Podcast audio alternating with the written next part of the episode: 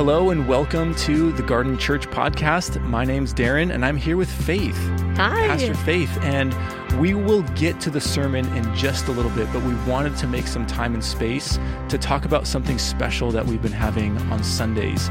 And it's a new song that Pastor Faith, you and your husband Josh wrote, and we've shared it with our community. Tell us a little bit about it. What's the name of it? Yeah. And where did it come from? Yeah, so it's called We Need You. Um, and I, I'm going to root this in 1 Corinthians 2 when Paul says, My message and my preaching were not with wise and persuasive words, but with a demonstration of the Spirit's power, so that your faith might not rest on human wisdom, but on God's power. Um, the, the first thing that was written for this song was the beginning of that bridge section that says, We don't need better plans, we don't need clever thoughts, we need your Spirit, oh God. We don't want the wisdom of man. We want we want a display of God's power, which is really what the world needs. They don't need to see a show, or even in the area of worship, they don't need to hear good music. We need to see a display of the power of God. So it came from that heart cry, and then the beginning of the song kind of sets up this space where we invite Holy Spirit. We open our hearts. We clear out all the distractions, the things that get in the way, and then just simply cry out for more of him. And it's this this longing to be a, a space where the spirit would rest mm-hmm. as a community. Yeah i love that. That's such a the heart and core value of garden church. Exactly. Knowing that the spirit is present like he's welcome to the party and we get to celebrate.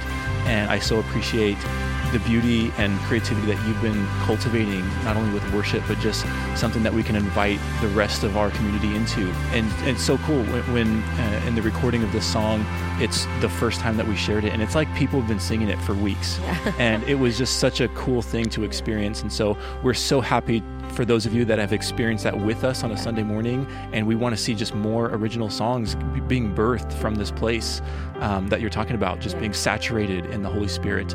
So we are welcoming you to stick around after the sermon where you can hear a live recording of the song We Need You, and I hope it blesses your heart.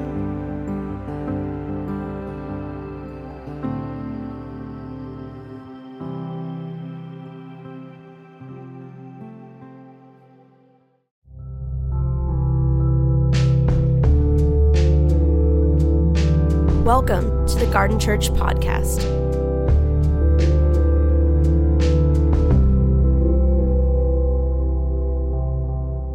There's a story found in the Gospel of Mark, and it's this insert into Jesus on his way to his execution.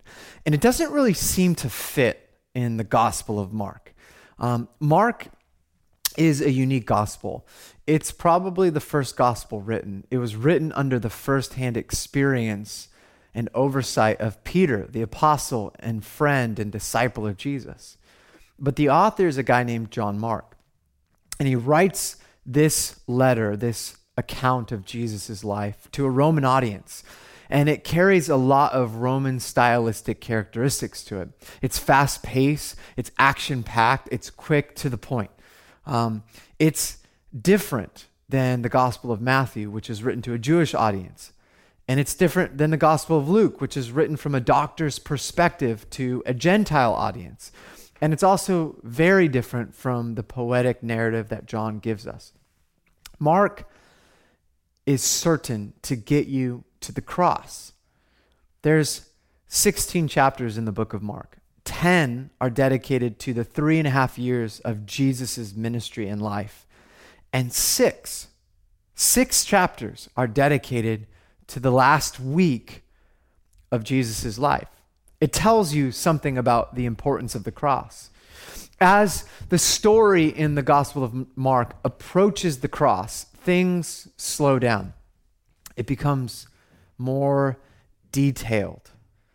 Mark wants you to see everything that's going on, which this was a very Roman thing to do. In Roman antiquity, the way that a Caesar or a general or a hero died was really, really important to the Romans. The death of a hero was very important because their death told you how they lived, according to the Roman audience. How somebody died at, in, in regards to the Roman antiquity was. Uh, evidence of how they might have lived. Now, This uh, is Mark's intention. So, Mark chapter 11, what you see, Jesus enters into Jerusalem on Palm Sunday, and the narrative slows down. There's the Last Supper, there's the questioning, uh, there's all sorts of things going on. Jesus goes into Gethsemane, he's arrested, he's brought before the Sanhedrin and the chief priest. He's spit upon, he's blindfolded, he's struck in the face, he's beaten.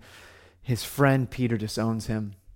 And then he's handed over to Pilate. And that's where we get to Mark chapter 15. In Mark 15, it says this Verse 1 Very early in the morning, the chief priests and the elders and the teachers of the law and the whole Sanhedrin made their plans, so they bound Jesus, led him away, and handed him over to Pilate. Are you the king of the Jews? asked Pilate. You have said so, Jesus replied. The chief priests accused him of many things. So again, Pilate asked him, Aren't you going to answer? See how many things they accuse you of. But Jesus still made no reply, and Pilate was amazed. Now, it was the custom of the festival to release a prisoner whom the people requested. A man called Barabbas was in prison with the insurrectionists who had committed murder in the uprising. The crowd came up and asked Pilate to do for them what he usually did at the festival. Do you want me to release the king of the Jews? asked Pilate, knowing it was out of self interest that the chief priest had handed Jesus over to him. But the chief priest stirred up the crowd to have Pilate release Barabbas instead. What shall I do then with the one you call the king of the Jews? Pilate asked. Crucify him they shouted. Why? What crime has he committed? asked Pilate. But they shouted all the louder, Crucify him. Wanting to satisfy the crowd, Pilate released Barabbas to them. He had Jesus flogged and handed him over, handed Jesus over to be crucified. This is a unique story. We're introduced to new characters, two new characters in the story of Jesus Pilate, the Roman governor in Israel, and Barabbas. Pilate, as the Roman governor over this land in ancient Palestine, had one job. His job was to keep the peace in the Middle East. Why, might you ask? Well, Israel had a history of insurrections. Throughout history, Israel, this ancient land, was conquered by different empires. First the Egyptians and the Persians and the Greeks, and eventually the Romans. And time and time again, throughout the history of Israel, there were revolts and riots and insurrections and uprisings against the foreign powers that invaded their, their land. We know of a story in 160 BC, before Jesus was born. The Syrians had occupied Jerusalem. They desecrated the temple of Israel, and they de- dedicated the temple of Yahweh, the Israelites' temple, to the te- uh, and they made it a temple to Zeus, the Greek god.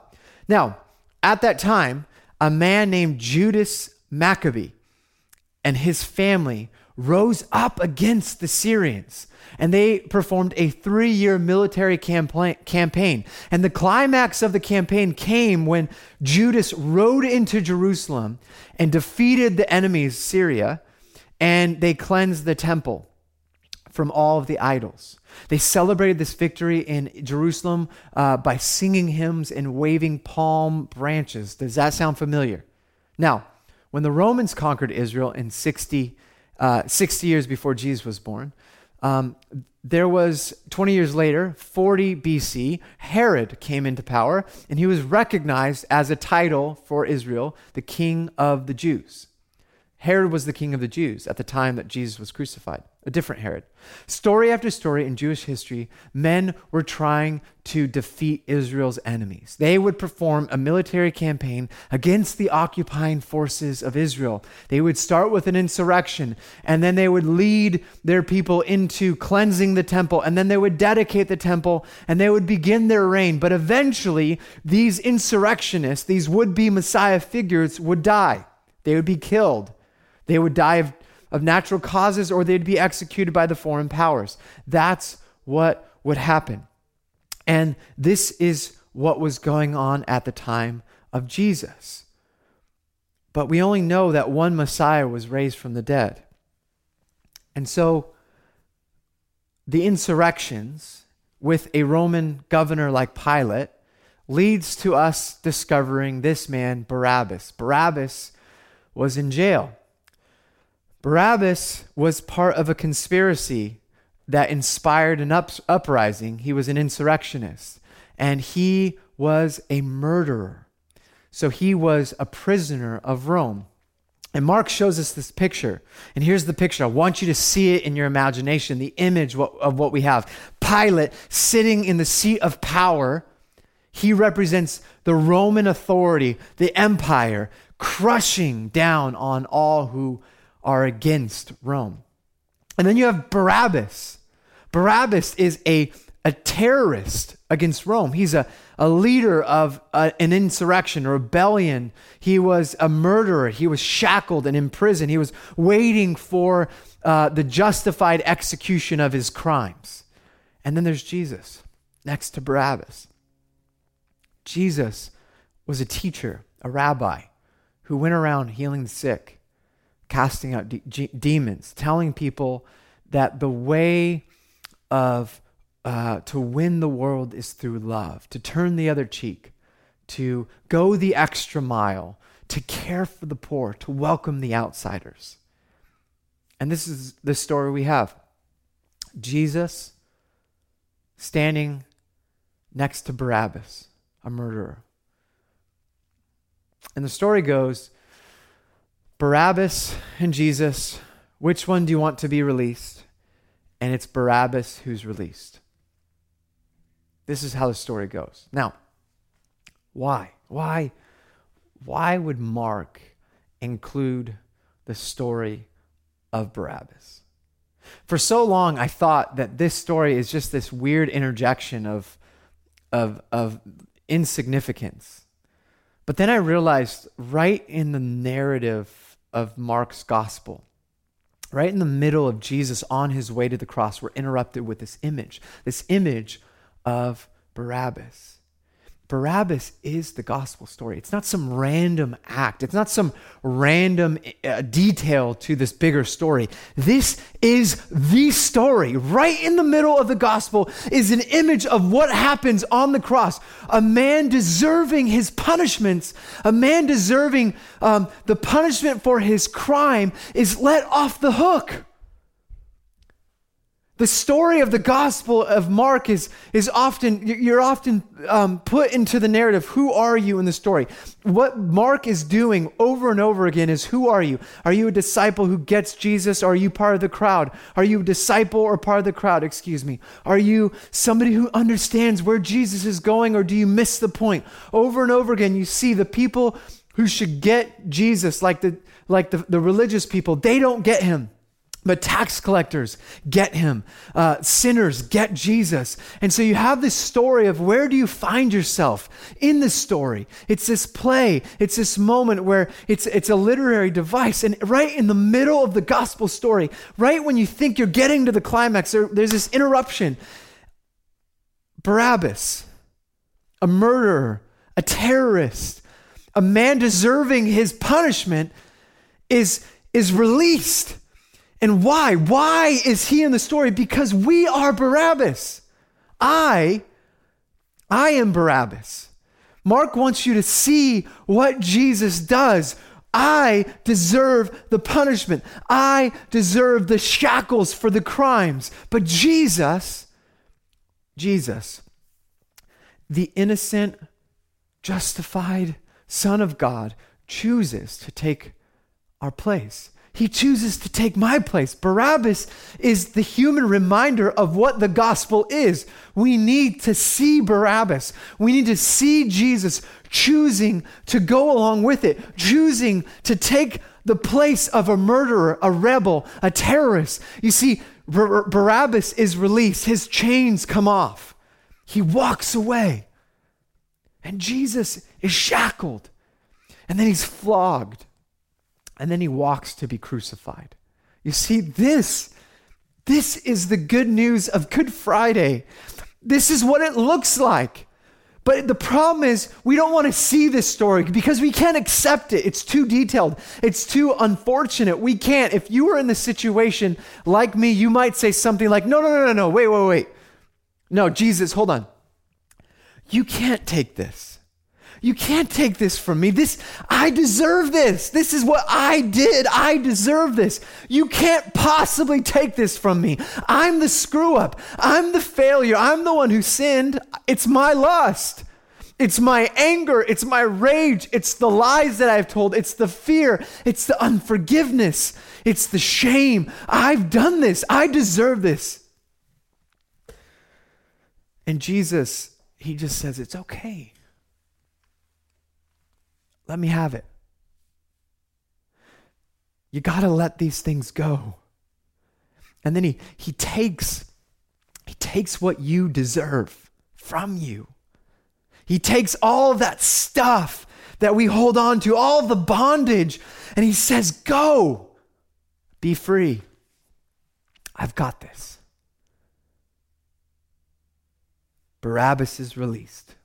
Jesus is crucified. Barabbas is the ultimate image of what Jesus comes to do. You see, there's no spiritual system. There's no spiritual practice. There's no discipline. There's not one good deed you could do that could save you. There's no right thinking. There's no philosophy. There's not a car or a house or relationship that will save you from what you deserve. Only Jesus. Only grace, only the grace of a kind God who is willing to take the place, to take your place, will ever be enough, will ever save you. And he says to you, this God says to you, I've got it. I've got this. Go. Be free. Be free from your anger. Be free from that rage. Be freed from all the lust, all the hate, all the envy, all the jealousy, all the stuff that you've collected, all the anxiety and worry and fear. Be free. You can't possibly earn this. You can't possibly do anything to win this. That's the point. That's what Good Friday is about. And we have to imagine ourselves this Friday, this moment, today, we have to imagine ourselves as Barabbas. And we have to imagine ourselves like Barabbas, taking off the shackles, taking off the bondage, placing them on Jesus, and being able to go home, being able to be free. Because the willing love of a kind God gives us life. You see, God gives us his one and only Son to rebels, to murderers, to thugs, to thieves, to liars, to adulterers, to manipulators, to offenders, and everything else in between. And he does it willingly. This, brothers and sisters, this is the gospel. This is the story of the cross. This is why Jesus came. John 3:16 says, God so loved the world that he gave his one and only son that whoever believes in him shall have shall not perish but have eternal life. And Romans 8, 5 says, but God demonstrated his own love for us in this way. While we were still sinners, Christ died for us. This is the story of the cross. This is what we celebrate this Friday the story of Jesus setting us free through his sacrifice. You see, Jesus came to rescue creation and to rescue the children of God. Isn't that interesting that the Son of God came to rescue the children of God? And one of the things I love about the story is that little detail. You see, if the story doesn't do it for you, then let me tell you what the name Barabbas means. You see, Barabbas is the Hellenized translation, the name for an Aramaic name. The Aramaic name is Bar Abba, son of the Father. Barabbas' name means son of the Father. Isn't this amazing? that Jesus, the Son of God, took the place of the Son of the Father, who was a terrorist and a murderer and a criminal. Jesus died for him, for us. What a gift. What a gift.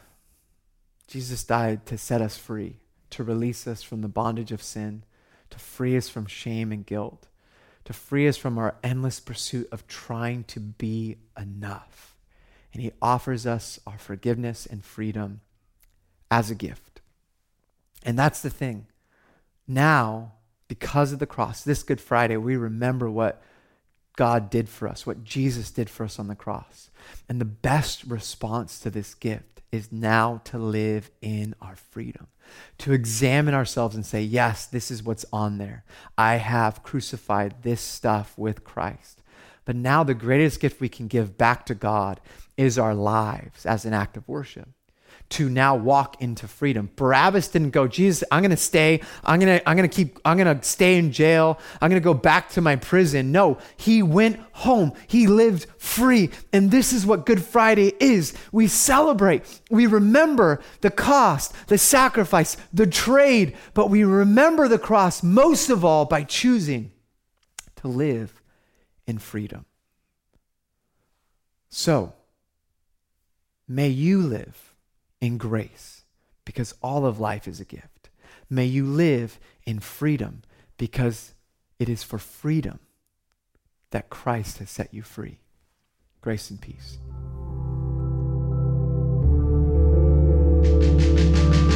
Thank you for listening. For more information, please visit garden.church.